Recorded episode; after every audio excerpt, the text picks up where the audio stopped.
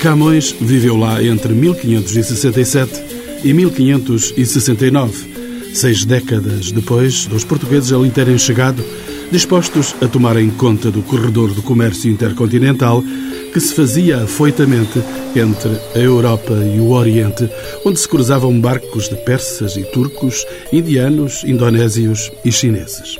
Divide-se em duas partes distintas, a cidade velha, de feições europeias, e a cidade de Makuti, tecida de construções tradicionais africanas.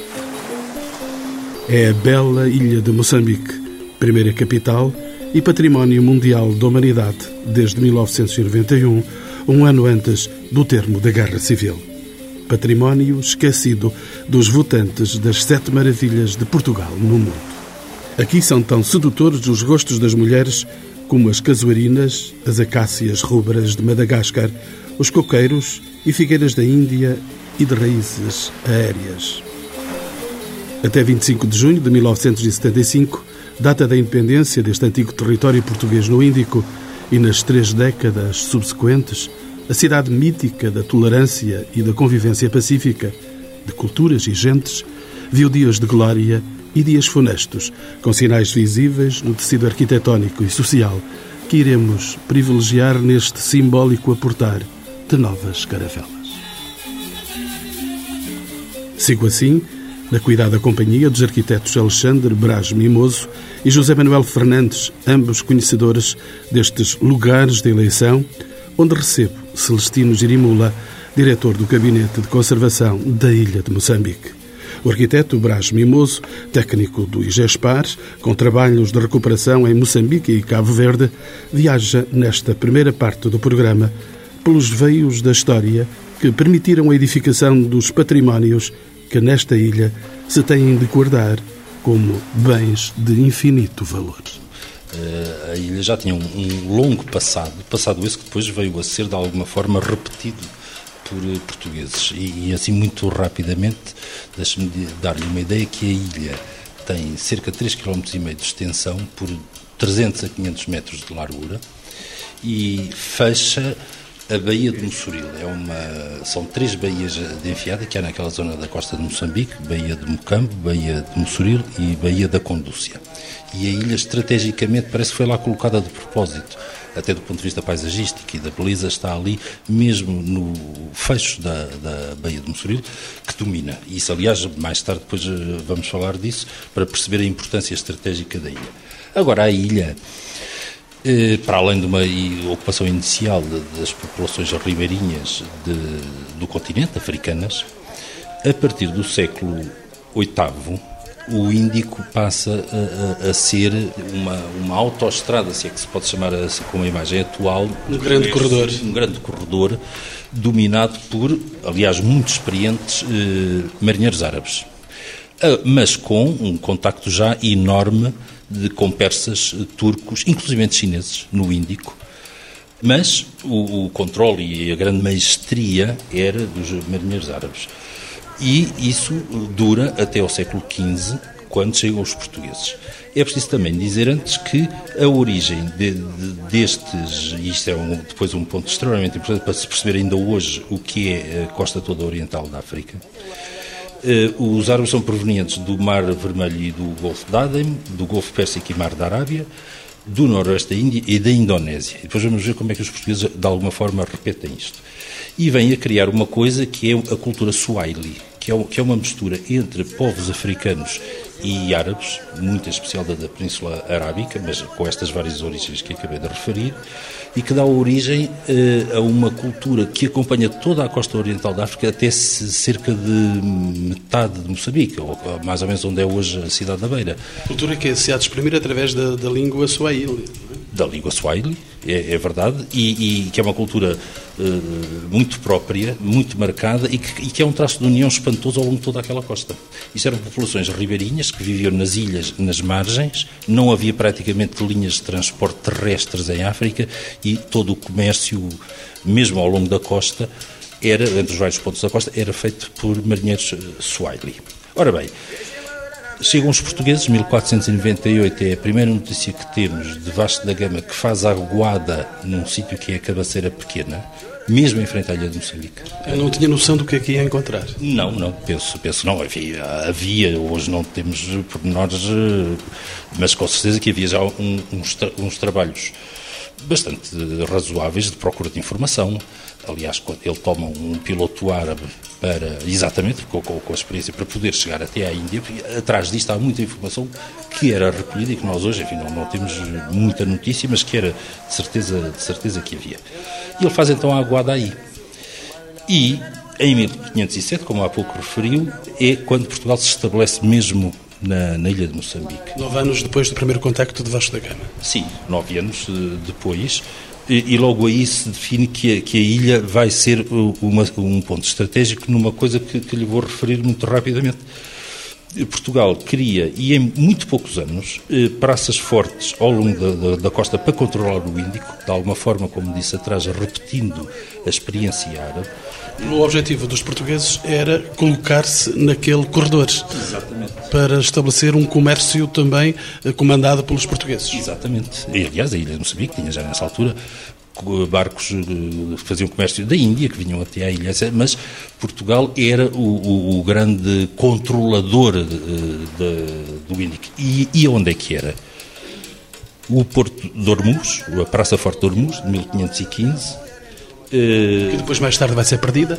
Que vai ser, vai ser perdida, fica hoje no, no, no atual Irão. Ah, e depois, aliás, tudo isto vai, vai sendo ao longo do tempo, sobretudo começam os holandeses logo a seguir a nós, e depois ingleses, franceses... E onde ter um papel relevante, sobretudo, e vamos falar disso, do papel de, do tráfico de, de negros, no caso, no tráfico de escravos. Sim, sim, sim. Isso, embora ele tenha começado de início, mas depois há, há um período em que se acentua fortemente, no século XVIII, o, o tráfico de, de escravos. Mas deixe-me só acabar de referir que tínhamos, portanto, Diu, no noroeste da Índia, 1533, Goa, 1510 e Malaca, em 1511, de alguma forma repetindo o que os árabes tinham com os indonésios. Nós tínhamos Malaca que, que dominava o estreito, Hormuz, Golfo Pérsico, de onde eles também eram originários, de facto, e, e acaba por ter um, um papel semelhante. Aliás, vai ser a Índia que vai comandar todo esse império que foi construído pelos portugueses. Exatamente, até porque, de uma geral, as colónias dependiam diretamente de Lisboa, mas o caso de Moçambique era comandado pelo vice-rei da Índia, em Goa. E, aliás, foi já só em 1752 que o Marquês de Pombal, isto depois a seguir a uma das fases de decadência da ilha, que teve altos e baixos, é que eh, cria a Capitania Geral do Estado de Moçambique. Isto com forte resistência de Goa, obviamente, que não queria perder o controle de Moçambique, mas veio a perder. E, e, nessa altura, Moçambique passou a depender diretamente de, de Lisboa. Remoçando o seu papel e a sua intervenção naquela área, depois de um período de, de, baixa, digamos assim, com a entrada nesse novo registro, nesse novo no, nova orientação e linhas programáticas da administração, a ilha de Moçambique retoma um papel preponderante na zona. Exatamente. A ilha de Moçambique era essencial eh, como apoio à carreira das Índias. Nós temos um fenómeno natural, que são as monções, e eh, a monção de inverno não permite que os barcos à vela eh, vão da costa moçambicana diretamente para a Índia. Tem que esperar uns meses até que a monção, isto é, o vento mude. E a ilha oferecia um porto natural, que era protegido pela própria ilha, na Baía de Mossoril, aos barcos. Por outro lado, como ilha também estava mais defendida das populações eh, que viviam no, no, continente. Isto tem um valor estratégico muito grande, porque a grande importância de, da ilha de Moçambique foi o seu porto, a sua localização estratégica, que depois vem a ser aproveitada, como dizia, num outro período de crescimento, com o, o advento então já em força eh, da escravatura, começando por eh, comerciar com as ilhas francesas do Índico, com Madagascar, com Zanzibar. Com o Brasil. Com o Brasil. Isso, aliás, a importância do, do Brasil há, há uma determinada altura em que se estabelece como que um triângulo com um vértice em Lisboa, outro vértice na ilha de Moçambique e o terceiro em São Salvador da Bahia. E isto ao ponto de, por finais do século XVIII, haver alguma da burguesia brasileira que se estabelece na própria ilha de Moçambique. Tal a importância e a dimensão e a dimensão dos. Mas também houve comércio de escravos para Cuba. Também uh, há ainda hoje, geneticamente, com certeza, relações com Moçambique, entre Cuba e Moçambique. Falamos até agora de comércio, falamos de relações entre países, entre lugares, entre Estados, mas dentro da ilha de Moçambique viviam pessoas. Estabeleceram-se culturas, viviam pessoas com expressão de cultura própria. Esta chegada dos portugueses que vieram de fora para este encontro diferente de culturas, sobretudo a cultura árabe estava ali fortemente implantada, tanto quanto sabemos, foi uma relação de amor-ódio? Foi uma relação de tolerância? Que tipo de relação se estabeleceu? Eu suponho que talvez possa dizer que foi um pouco de tudo. Por um lado, uma relação difícil, porque obviamente Portugal vem substituir a população. À data da altura em que Portugal chega à ilha, a ilha já não tinha provavelmente população africana, era uma população eh, residente eh, árabe, normalmente mouros brancos, eh, de origem domã, e de uma população flutuante de comerciantes árabes e, enfim, alguns indianos, etc. Os negros foram para a escravatura? Eh, nesta altura ainda não era uma fase tão desenvolvida de escravatura, mas a ilha funcionava como uma praça forte, digamos, de estrangeiros que estavam na região e, portanto, queriam, até para se protegerem, estarem não com uma presença muito próxima de africanos que poderiam eventualmente depois terem alguns problemas. O facto de ser a ilha facilitava isso. Portugal em 1507 ocupa a ilha, mas só em 1570 é que há. Uh, os relatos falam numa destruição, isto é, é preciso sempre ver com, com alguma dúvida, porque uh, vezes não é uma destruição maciça e completa, mas há de facto uma alteração por volta de 1570 em que Portugal acaba por se fixar na zona norte da ilha e a antiga povoação muçulmana, que aliás era uma povoação muito precária em termos construtivos, é um pouco deslocada para a zona eh, do, do antigo celeiro, um pouco mais a, a, a, meio da ilha, na fronteira entre aquilo que falaremos mais tarde, que é a cidade de Pedrical e a cidade de Macuti, na ilha. Mas não desaparece. E, aliás, é curioso que nesta zona norte em que os portugueses se estabelecem, manteve-se e mantém-se até hoje a mesquita mais antiga da, da ilha de Moçambique.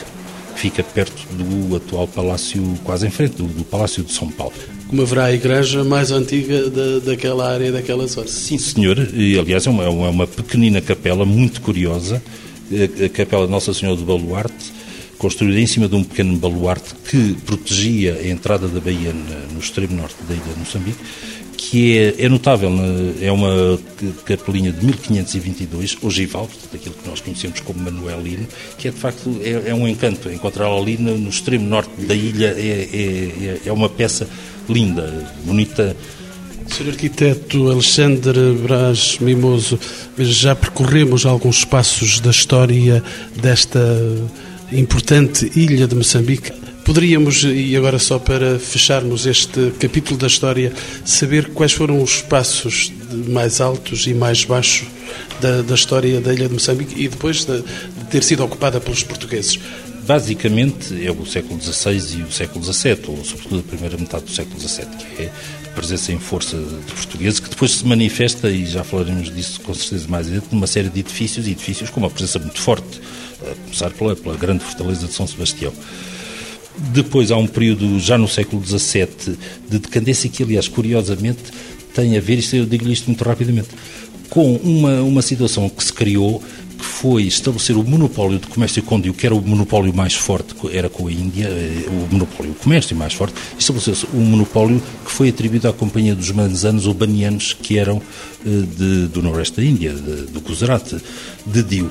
E isso acabou por corresponder a um asfixiamento comercial da ilha que só vem já no século XVIII eh, a acabar quando este, são extintos os monopólios comerciais. E aí há um segundo, o segundo grande desenvolvimento da ilha, que é os finais do século XVIII, princípio do século XIX, em que de facto há um grande crescimento urbano enorme da, da, da ilha.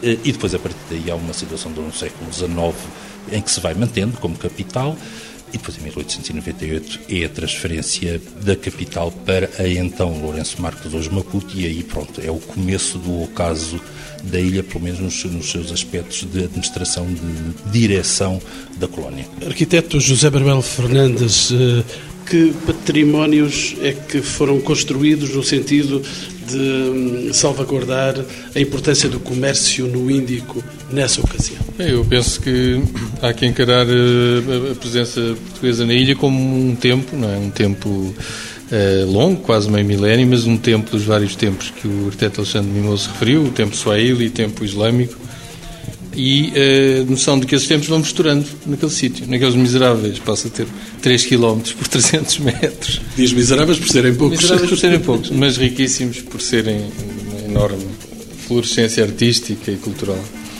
Os portugueses levaram para lá o, a cultura europeia, quer dizer, o grande contributo português é a cultura europeia introduzida depois de um, de um meio milénio uh, swahili islâmico, do Islão, do domínio do Islão, uh, misturando-se culturalmente. Mas o que é essa cultura mediterrânica? É uma cultura urbana, do tipo sofisticado, do tipo tecnológico. Portanto, edifícios com vários pisos, eh, especializações funcionais muito elevadas, portanto, igrejas, hospitais, fortalezas, estruturas portuárias. Sobretudo fortalezas, estruturas portuárias, porque esse era o lugar do comércio. Sim e não. Andei há tempos a ler um livro que aconselho a todos, chamado Épocas de Portugal Económico, em que o autor, uh, Azevedo, descobre que Portugal nunca ganhou dinheiro nenhum com o trabalho das colónias e com a exploração das colónias. Nem sequer o ouro do Brasil. E em Moçambique, muito menos. O ouro da, do Monomopote e o ouro dos, Zambésia foi sempre uma, uma miragem. Sofala caiu passados 10 anos de ser feita. Uh, e essa coisa do comércio é interessante, porque de facto o Índico é, é transferido o poder económico e militar e comercial, é transferido de certo modo, do mundo islâmico para o mundo português durante esses 50, 100 anos, mas é também uma miragem, é uma coisa, uma coisa que passa muito depressa para a mão dos ingleses e dos holandeses. Eu penso que os portugueses andaram lá enganados, uh, perdidos, como sempre. Enganados? Sim, enganados, pensando que iam fazer imenso dinheiro, imenso ouro, imensa riqueza e depois morriam de febre no dia seguinte. Mas, é isso aí é que eu queria chegar, porque isso reporta diretamente ao trabalho que os moçambicanos agora têm na ilha produzindo uma cultura arquitetónica, física, eh, material, concreta que perdurou. É? Com a tal, a tal a eh, transferência do mundo mediterrâneo urbano justificado, ruas, praças, largos, enfim, a linguagem da cidade portuguesa eh, colonial e transatlântica, e, e construindo com uma certa solidez. Eu lembro sempre do, do Fernando Távora, um arquiteto do Porto, já falecido, com quem eu tive o prazer de ir à Índia aqui há uns anos, e ele eh, estava em Dio, e Dio é um, te, é um terreno, eu, penso que todos os moçambicanos que vivem e que trabalham na ilha deviam conhecer Dio, no Gujarati, precisamente. Dio é a irmã gêmea da ilha de Moçambique, no Gujarati. É uma terra baixa, junto à costa, 3 km, uma fortaleza na cabeça e depois um núcleo urbano fervilhante de comércio.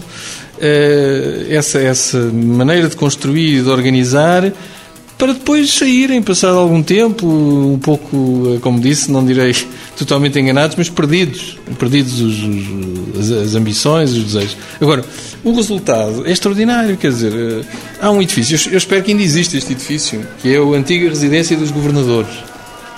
Tinha uns tetos, uns telhados, e uns arcos, e umas abóboras, é esse, não é? Estava em ruínas quando lá foi é, uma, uma, uma, investigação preciosa da Universidade de Oros, do, dos dinamarqueses, em 1985, preparando, de certo modo, a Declaração de Património da Humanidade para a ilha. Esse edifício é uma coisa fabulosa. Aquela frente de, de habitações e de zonas de armazém que vai entre o cais e a fortaleza é preciosa, não é? Uh, depois também há umas preciosidades do século XX. Aquele hotel é precioso. É? Uh, aquela ponte de Edgar Cardoso, é quem nós chamamos o, o arquiteto engenheiro, é também preciosa pelas facilidades. A fortaleza, que sei que foi consolidada há muito pouco tempo, é uma coisa única. O contributo português é um contributo transitório, mas muito valioso do ponto de vista dos resultados que lá deixou para o futuro e para o presente.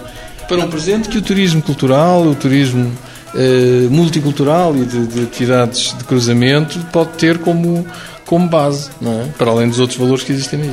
A nível urbano, construíram-se, digamos, duas ilhas, a ilha de Pedra e Cal e a ilha de Macuti, praticamente dividida a meio. Sim, é, quer dizer, é um fenómeno de confronto e de diálogo de culturas. Não é? Eh, por exemplo, em Macau existia a mesma coisa eh, e noutros territórios onde os portugueses tentaram fazer cidades de, de comércio e de ligação. Em Macau havia a cidade de Pedra e depois há as muralhas e depois há um território que é eh, de habitação mais precária de, de, das comunidades locais. Isso não quer dizer que não houvesse transferências culturais e contactos permanentes, e exploração de uns pelos outros, enfim.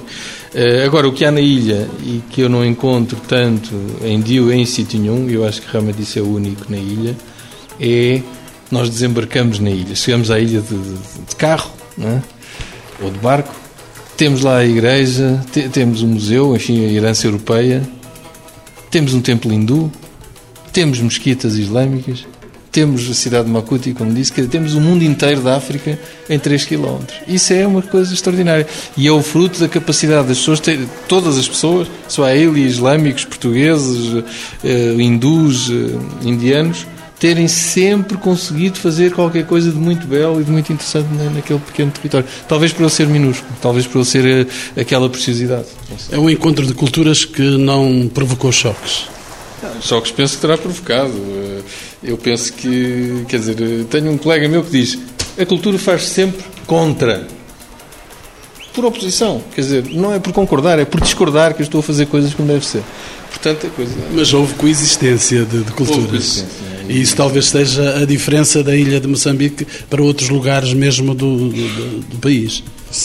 Não sei, eu, eu, eu acho que uh, esta quer dizer, a presença portuguesa fez sempre um bocado por mistura. Vamos lá ver porquê. Não é que os portugueses sejam boas almas, especialmente boas almas, mas eram poucos, eram fracos e, portanto, tinham que tentar dialogar e confraternizar e negociar.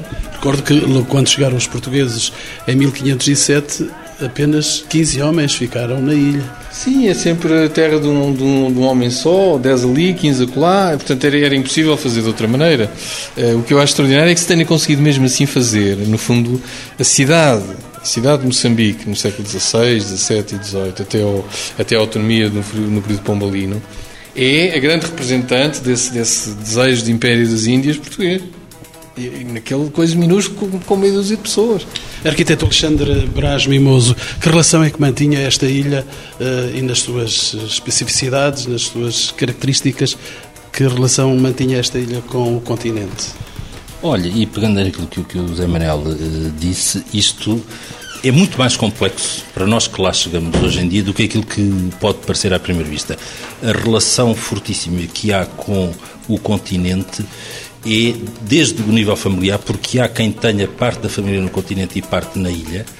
Há, em termos de machambas, de aproveitamentos agrícolas, etc., também há quem tenha propriedade de umas machambas, viva na ilha, há quem esteja no continente, mas tenha algo de seu na ilha. Há, de facto, uma, uma relação muito forte. E esta relação não, não é só de agora, porque agora, em relação às marcas, nós temos também a mais antiga mesquita, que é na Cabaceira Pequena, presumo que seja contemporâneo do próprio Vasco da Gama. Enfim, não, não, digo exatamente o edifício tal como está, terá tido com certeza algumas obras. Algumas Vasco coisas. da Gama não terá promovido a construção da mesquita. Não, não, não mas é-lhe é anterior. Ah, a, a, igreja, para mim, que aliás, eh, de todas as igrejas da ilha, não há nenhuma que seja tão bonita como a de Nossa Senhora dos Remédios na Cabaceira Grande. Depois temos vários cemitérios muçulmanos e eu quero destacar um, um cemitério muçulmano que, que continuam a ser de grande devoção não, não nos esqueçamos que 95% da população é muçulmana. E, neste aliás, momento. Neste momento. E, aliás, devo dizer um episódio curioso. Em 2000, fui, aliás, sei, sei que conheceu o Padre Lopes, que neste momento já está em Lisboa, fui tomar um pequeno almoço à casa do Padre Lopes. Com quem? Com o Che Amurjimba, que era o líder religioso muçulmano, não da ilha, mas uma área de influência muito grande. E depois, o que é que fomos fazer os três, acompanhados pelo doutor Luís Felipe Pereira, um homem da ilha, professor na Universidade Eduardo de um homem que sabe a história da ilha como, como ninguém. Visitar o Museu Arte Sacra com o padre de um lado e o Shea Murjimba, já falecido, eh, do, outro. Quer dizer, isto mostra um, o que é o, o espírito dele. Aliás, estávamos a falar do continente, só para não esquecer que há um cemitério muçulmano ainda com inscrições em árabe, e de facto uma coisa muito, muito recuada no tempo, que é também uma marca muito forte. Há um cemitério hindu também. Há, há um crematório hindu na, na, na ilha, que normalmente eram sempre cremados e o, o Zé Manel disso sabe com certeza muito, muito mais em pormenor. Há o templo hindu que ele, que ele referiu, que é mantido ainda por o único indiano que professa a, a religião hindu eh, na ilha, pelo menos aqui há coisa de um ano, é, era o único. O cemitério neste momento está, está em ruínas, mas há de facto marcas, estas marcas de multiculturalismo que ainda hoje se respira e que se vive, há as físicas que lá estão. Em relação ao continente e à ilha, há também um aspecto curioso, é que não é indiferente o ter-se ou não nascido na ilha. O ter-se nascido na ilha ou o viver-se na ilha faz toda uma grande diferença para, para as populações. Depois há depois aqui também alguns fatores. Que diferenças é que são essas? A, população da ilha uh, é, é, este misto todo de culturas, uma marca muito forte da cultura europeia, mas também antes e, fortíssima islâmica, que tem um sentido urbano que a, que a população do continente não tem, ou, ou, que vai tendo só mais recentemente e à medida que se vai aproximando da costa e que se vai fixando na costa. E uh, a maneira de sentir das populações da, da ilha é de facto sui generis e faz uma diferença muito grande. Há um sentido urbano de, das próprias pessoas que, com os problemas de sobrepopulação que a ilha tem, há uma grande dificuldade em convencer as pessoas a, poderem vir para o continente porque deixam de ser da ilha, porque na ilha é que estão habituadas, apesar de tudo, ainda vão funcionando alguns pequenos comércios, algumas pequenas coisas, algumas coisas da administração. O governo distrital está na ilha, o Conselho Municipal está na ilha. E o vir para o continente era perder isso tudo. Eu ia já falar com o Dr. Uh, Gimula, mas ainda gostava de saber do, do arquiteto José Manuel Fernandes que património recente é que há na, na ilha de Moçambique. Há muito pouco. Há muito pouco. Se quiser recente do século XIX, por exemplo, há um, há um hospital fantástico, um hospital público com vários pavilhões neoclássicos, esta construção muito grande que se vê aqui no mapa, que causa respeito. É um hospital do gabarito dos grandes hospitais de Luanda e de Maputo, mas feito neste naco de terra. Há um, havia um cinema, assim, um, havia um espaço de desportivo, não é? piscina, o hotel, que é dos anos 60, mas não é. Dizer, o forte, eu acho, desculpe virar um bocado a pergunta ao contrário, mas o forte deste sítio é este, este local, esta ilha, é uma herança, eh, digamos, eh, recebida por Moçambique como um país que a recebe de certo modo também de fora. Quer dizer, ela era dos portugueses? Não, também não era. Ela era dos islâmicos? Bem, durante algum tempo, mas também não só. Ela era dos hindus, dos indianos, também lá passaram. Mas a verdade é que agora está no território nacional de Moçambique. E é um bocadinho exterior ao território nacional de Moçambique. É assim uma espécie de joia que está a, a roçar a, a bordadura. Porque a ilha costeira é um tema que interessa aos comerciantes que têm pouca gente e poucas defesas porque estão a partir defendidos. Eh, os, os, islâmicos fizeram isto aqui, como fizeram montes de sítios e como os portugueses fizeram em Goa. Goa é uma ilha costeira. Salvador da Bahia eh, está dentro da Bahia. A ilha de Santa Catarina, no sul do Brasil, é uma ilha costeira. É uma técnica, não é? é. Agora, para que esta joia da ilha de Moçambique seja integrada na cultura nacional de Moçambique atual, é preciso realmente terem atenção aos valores extraordinários que há ali e que são valores de mistura de outras culturas do passado. Como é que se faz isto? Tem que haver uma relação estratégica com as cidades dos arredores. A relação de Nampula com a ilha é fundamental. A relação da ilha com Nacala, com Cabeceira, Mossoril, aquele sítio que tinha o aeródromo. Uh, são, são sítios fundamentais. Quer dizer, criar uma rede e não ficar só ali, não é? criar uma rede de turismo. Infelizmente, hoje, de manhã, por pura coincidência, alguém ligado a Moçambique mandou-me uma coisa por planeta com imagens fotográficas dos grandes palácios do turismo, dos grandes hotéis, exatamente nesta zona do norte de Moçambique. Meus amigos, aquilo é tudo, tudo lixo. Tudo lixo. São palácios a fingir que são palácios islâmicos. É aquela cultura de predador turista do norte da Europa que vai ali sacar, gastar dinheiro, não sei o que. E ali não está presente a cultura moçambicana e a cultura swahili e a cultura portuguesa colonial e a cultura hindu que é a verdadeira base, o verdadeiro tronco, a verdadeira raiz do povo moçambicano naquela região. Portanto, estratégia de triangulação de cidades e de relação permita fazer chegar ali turistas que saibam, turistas culturais que saibam o que é que querem procurar, não é? Perceber o valor e das, das pluridimensional das várias culturas que estão ali encadeadas e de que agora a cultura nacional moçambicana é apenas mais uma. Temos que ser tão humildes, nós, portugueses ex-coloniais, como os moçambicanos que herdam aquilo de fora, relativamente de fora. Dr. Celestino Jerimula é o diretor do Gabinete de Conservação da Ilha de Moçambique. Sr. Doutor, finalmente a Ilha de Moçambique vai ser uh, moçambicana? Bom, é, muito obrigado por esta oportunidade que me dão. é, para falar um pouco sobre a nossa cidade, a ilha de Moçambique, a qual, a partir de 1991, passou a, a declarar-se patrimônio mundial. E, bom, talvez não responder diretamente o que me colocou, mas nós estamos esperançados que há todo o interesse de a ilha de Moçambique é, podermos ver um pouco próximo daquilo que foi. Tanto começando a dizer que após a independência nacional, eh, os interesses do nosso governo foi exatamente de eh, procurar formas de valorizar aquilo que é a ilha e a ilha que representa, como cá estávamos a dizer, todas as características peculiares, seja eh, no âmbito arquitetônico como mesmo no, âmbito cultural. Que grupos culturais é que existem neste momento na ilha de Moçambique? Eh, na ilha de Moçambique, para falarmos diretamente da zona insular, temos 10 grupos culturais. Quero me referir daqueles, eh, daquelas manifestações de dança e, e, e canção. Tanto há um trabalho que recentemente estamos a desenvolver para a agregação desses grupos, de modo a formarem uma associação para permitir que tenham uma expressão perante o Estado, tenham uma expressão perante a comunidade. Esta é uma cultura que é expressa na língua macua, que é a língua local, e, e em português ainda. É, são manifestações que se expressam em língua macua. Nós chamamos de língua nahara, um pouco diferente da língua daquilo que concretamente se diz macua.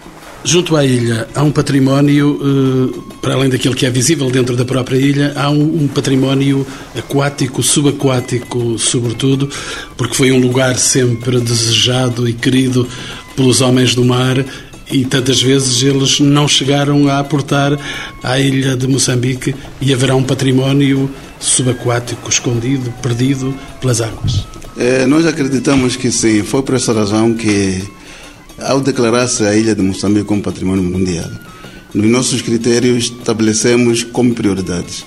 Primeiro, esta área arquitetônica, segundo, a área de toda uma manifestação cultural. Tanto eh, do que se sabe é que, neste momento, temos um consórcio na ilha de Moçambique que, a partir de três anos atrás, está trabalhando no sentido de ir buscar aqueles objetos eh, bom, achados que se perderam ao longo daquele processo de navegação, etc, etc e as mostras que nos já apresentam dão-nos a entender que algum trabalho deve se fazer efetivamente para podermos enriquecer essa parte. O património subaquático é juntar ao património natural que a própria ilha tem? O património subaquático para juntarmos com o património é, natural, Bom, para além deste património edificado e património imaterial. A Unesco foi buscar a ilha de Moçambique por que motivos para a classificar como Património Mundial da Humanidade? Não vamos começar a falar pela Unesco. É, o governo desenhou um programa, um projeto, o qual apresentou à Unesco, é, com fundamentos de que nós tínhamos algum valor. Tanto o nosso valor foi fundamentado é, através de dois critérios. Critério 4, é, que caracteriza a atividade arquitetônica ou esta é, peculiaridade de, de, da arquitetura, e é, critério 6, que caracteriza aquela tradição viva. Quero me referir é, dessas manifestações de mulheres, manifestações de homens. É, estava falando só de atividades culturais, mas também encontramos na ilha de Moçambique é um valor rico sobre a, as manifestações artísticas que é, são praticadas pela feitura de cestos e conchas e uma variedade de, de, de artigos. Há um artesanato organizado? Há um artesanato organizado e neste momento estamos a a trabalhar no sentido de criarmos aquilo que chama de indústria artesanal. Como é que se enquadram as questões sociais uh, desta ilha com os projetos patrimoniais para a ilha? Uh, há naturalmente alguma fricção entre os projetos sociais e os projetos culturais? Eu penso que as fricções que possam existir têm mais peso positivo do que negativo. É, se não, vejamos. A partir de quando começamos com a reabilitação de alguns monumentos, já estamos a criar em simultâneo aquilo que chama de é, é, posto de trabalho. É, neste momento estão a decorrer reabilitações de alguns edifícios dos privados, concretamente hotéis, restaurantes, etc., E aí encontramos também um espaço onde as pessoas possam encontrar eh, prestação de serviço, onde possam encontrar o local para trabalhar. Portanto, há uma certa combinação daquilo que é o trabalho que está se implantando na ilha e as oportunidades que estão surgindo para a própria comunidade da ilha. Sr. Celestino Jerimula, há momentos o arquiteto eh, José Manuel Fernandes tecia algumas críticas ao modo eh, e, digamos, ao rosto da própria ilha de Moçambique. Ela está em processo de degradação? Falou exatamente aquilo que, bom, naturalmente conheceu. Não, mas eu falei do turismo no território da costa moçambicana norte. Na ilha está, continua, pode estar envelhecida e degradada, mas está preciosa e intacta. O que eu vi foi aqueles hotéis, aqueles palácios árabes, pertencimento árabes do turismo internacional, que são iguais em Cuba, em Xangai, em qualquer sítio do mundo, e que não têm interesse absolutamente nenhum do ponto de vista da cultura de cada povo e de cada sítio. E da arquitetura. E da arquitetura, então, ainda pior. Portanto, é aquela cena do as duas cadeiras em cima da areia, na praia, com dois eh, cálices de cristal, uma flor. E o que é que está por trás daquilo? Que dois velhinhos noruegueses, ou norte-americanos, ou russos, ou chineses, não interessa, que vão para ali passar férias, e que apanham, molham, molham os pés e tal, e pagam o seu dinheiro. Aquilo é pobre do ponto de vista da cultura, do património, dos valores da ilha de Moçambique. Eu só espero que a ilha de Moçambique não siga este caminho, e não vai seguir certamente. Não vai seguir esses caminhos? Eu penso que não, e seja por causa disso é, que neste momento implantou-se uma instituição precisamente para poder velar por isso. Né? O senhor é o diretor do Gabinete de Conservação da Ilha de Moçambique. O governo moçambicano aposta na Ilha de Moçambique. O governo moçambicano aposta na, na, no desenvolvimento da Ilha de Moçambique e isso se manifesta efetivamente pelas atuações é, regulares que neste momento temos registrado. É, apontemos, por exemplo, a, a reabilitação da fortaleza. Portanto, isso é, é, é o resultado de, do esforço conjugado entre o governo e os parceiros, e que neste momento, de facto, a Fortaleza já está tendo uma, uma fase apreciável. Eh, já concluímos com a primeira fase de reabilitação. Lançamos eh, novamente o apelo para ver se podemos continuar para a segunda fase. Há respostas positivas. Há obras em curso, então? Há obras em curso que já concluímos com a primeira fase. E talvez ligar e, e, o que impacto é que a Fortaleza neste momento está a criar no seio da comunidade. Tanto na preparação da reabilitação da Fortaleza, também se teve o cuidado de, de, de componente social. Tanto a ilha de Moçambique é uma ilha que, pela sua natureza, tem tido muita dificuldade de, de recolha de água. Tanto a Fortaleza foi reabilitada nesse sentido, sentido para poder recolher as águas e naqueles momentos, de, momentos críticos as populações poderem lá buscar água. Não deu vontade aos moçambicanos destruírem uma fortaleza que serviu para, digamos, para o aproximar de um povo que, que não era dono desse território? Bom, é, é, o interesse que neste momento está, está, estamos, estamos a mostrar é que para nós, tanto a Fortaleza como outros monumentos, é, é um legado histórico que não se pode, de maneira nenhuma, perder-se. São aqueles monumentos que, a qualquer altura, consolidam é, a nossa amizade nesse contexto histórico, consolidam as nossas civilizações neste contexto histórico. Por isso, há todo o cuidado de nós preservarmos aquilo que a história nos legou. Queria só confirmar e insistir neste aspecto que o doutor uh, uh, referiu, a Fortaleza de São Sebastião é uma precisidade também. Quer dizer, os portugueses e os islâmicos fizeram muitos fortes e fortalezas um pouco por todo o mundo, mas esta é especial. Por exemplo, a Capela do Baluarte, que o arquiteto Alexandre Mimoso referiu. A Capela do Baluarte é o único objeto manuelino que existe em toda a África. É o único. Portanto, é o único no mundo. Só aquela joinha na ponta da joia da joia. Depois, sistema de recolhas de água. A Fortaleza é um mundo de ecologia e de aprendizagem. Como é que se pode ser útil e ser belo ao mesmo tempo? Aqueles arcos lindíssimos que levam as caleiras de água por cima de, das ruas internas. A Fortaleza é uma pequena cidadela com igreja, armazéns, cisterna, cisterna 1, cisterna 2, os baluartes. É um mundo, não é? Portanto, este, este espaço é extraordinário. É realmente extraordinário. Arquiteto Alexandre Mimoso para reforçar aquilo que o, que o arquiteto José Manuel Fernandes disse, é que toda a cidade era concebida em terraços, uma magestria extraordinária para recolher a água das chuvas, porque recorde-se, até 1966, quando foi feita a ponte que serve atualmente a ilha e por onde passa uma conduta de água que vem do continente, não havia água, os poucos poços são de água salobra, impraticável, e de facto toda aquela comunidade viveu estes séculos com a recolha de água das chuvas para cisternas, quer particulares, quer cisternas públicas. E a, e a da, da, Fortaleza é emblemática, a grande cisterna da Fortaleza, por uma razão que, que e ainda hoje é, é utilizada e, e tem, no âmbito da consolidação, aí pode ser até melhorada, porque houve um período dramático da ilha, em 84, 85, quando a guerra civil teve uma particular violência nesta zona de Moçambique e a ilha serviu para as populações se refugiarem.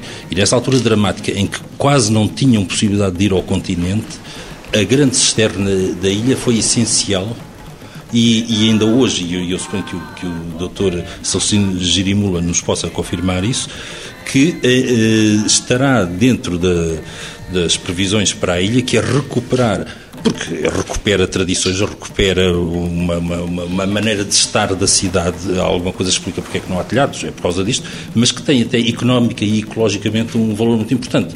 E eu suponho que Moçambique aponte também num futuro próximo para recuperar todo esse sistema de abastecimento de água. Vai ser recuperado? É, o sistema já foi, já foi recuperado. Consistiu em limpar e pintar o tanque grande que está no interior da fortaleza e porque as obras ainda estão a decorrer. Criou-se outra parte, quer dizer, construiu-se outra, outra cisterna fora, em que vai permitir que a população tenha ainda acesso à água enquanto as obras estiverem, estiverem a decorrer. Quem quiser praticar o turismo cultural, como assim se designa, tem passos firmes e seguros se os dirigir para a Ilha de Moçambique? E espero que eh, eh, nesta primeira, nesta primeira fase algumas condições mínimas já estão se criando. Só para me referir que eh, nesta conquista do turismo cultural, eh, os privados estão a todo custo de reabilitar as suas, as suas, as suas pensões, eh, seus restaurantes e podemos afirmar que ao longo, aliás, nesses últimos três anos, já contamos com restaurantes reabilitados é o caso do Hotel Muhipit, é o caso de Relíquias, é o caso de eh, Angro Douro, quer dizer, são, são sítios onde a qualquer altura o turista, quando estiver na ilha de Moçambique, pode ser recolhido. Que isso é, que é Isto não se pode resumir. Não é só uma cidade, não é uma fortaleza só, não é a cisterna, não é a ponte, não é a igreja, não é a cidade do Caniço, não é o, o hotel. Quer dizer, é o conjunto todo deste sítio que lhe dá uma força extraordinária. Eu estive aqui só há oito anos ou nove, não, não voltei lá, com pena minha, mas estive na altura em que o hotel foi inaugurado. Já pude ter enfim, o prazer de dormir no hotel mas tinha um museu extraordinário no Palácio de São Paulo. A visita à Fortaleza, embora a Fortaleza estivesse por restaurar, meu Deus, mas uma ruína também é uma coisa bela, não é?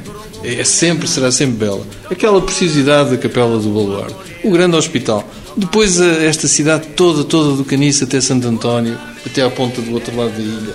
É um prazer visitar aquilo. As ruas hindus, com as portas hindus, das casas hindus e dos pátios hindus. O restaurante, há bons restaurantes, almoçamos otimamente naqueles restaurantes ao pé da Rua do, dos Arcos, é? O artesanato, aquelas coisas preciosas que se, que, que se fazem e que, se, e que se exibem, que mostram a riqueza da ilha. E, quer dizer, a ilha, as mulheres, os miúdos, a miudade, os moçambicanos daí, têm a consciência do valor e da beleza daquele sítio. Tiram partido disso e estão sempre a querer fazer do, do, coisas belas disso arquiteto É que o que é extraordinário é que não é só a ilha que testemunha tudo isto que temos estado a falar, do encontro de culturas, etc. É porque esse encontro de culturas está lá, está vivo. Está lá, quer dizer, isso talvez faça uma grande diferença em relação a outros testemunhos das ditas maravilhas de origem portuguesa, etc., que terão com certeza muito interesse do ponto de vista histórico, plástico, artístico, arquitetónico, etc., e também humano, mas aqui é um caso especial, é porque é aquele património de que temos estado este tempo todo a falar, está lá vivo, está nas pessoas, existe, quer dizer, este encontro de culturas, com as coisas boas, as coisas menos boas, a tolerância, que no fundo acaba por ser um quadro uh, geral da ilha que explica muito o que ela é, está lá, está vivo. Vamos lá e, e não é entrarmos na história num museu, é entrarmos numa realidade viva que nos toca. E isso eu penso que a ilha, aliás, a ilha tem, tem a fama de ser de alguma forma encantada porque quem lá vai fica tocado por, por algo que de facto não é muito comum. E não é muito comum, não é porque as pedras não falam, é porque ali temos as pessoas. Todas as razões do mundo para visitar a ilha de Moçambique, património mundial da humanidade. baba makumbi tichiwarangarira seburungungunyana togowarangarirawo magamba enyika. Vakatira nyika yedu ozambikinedu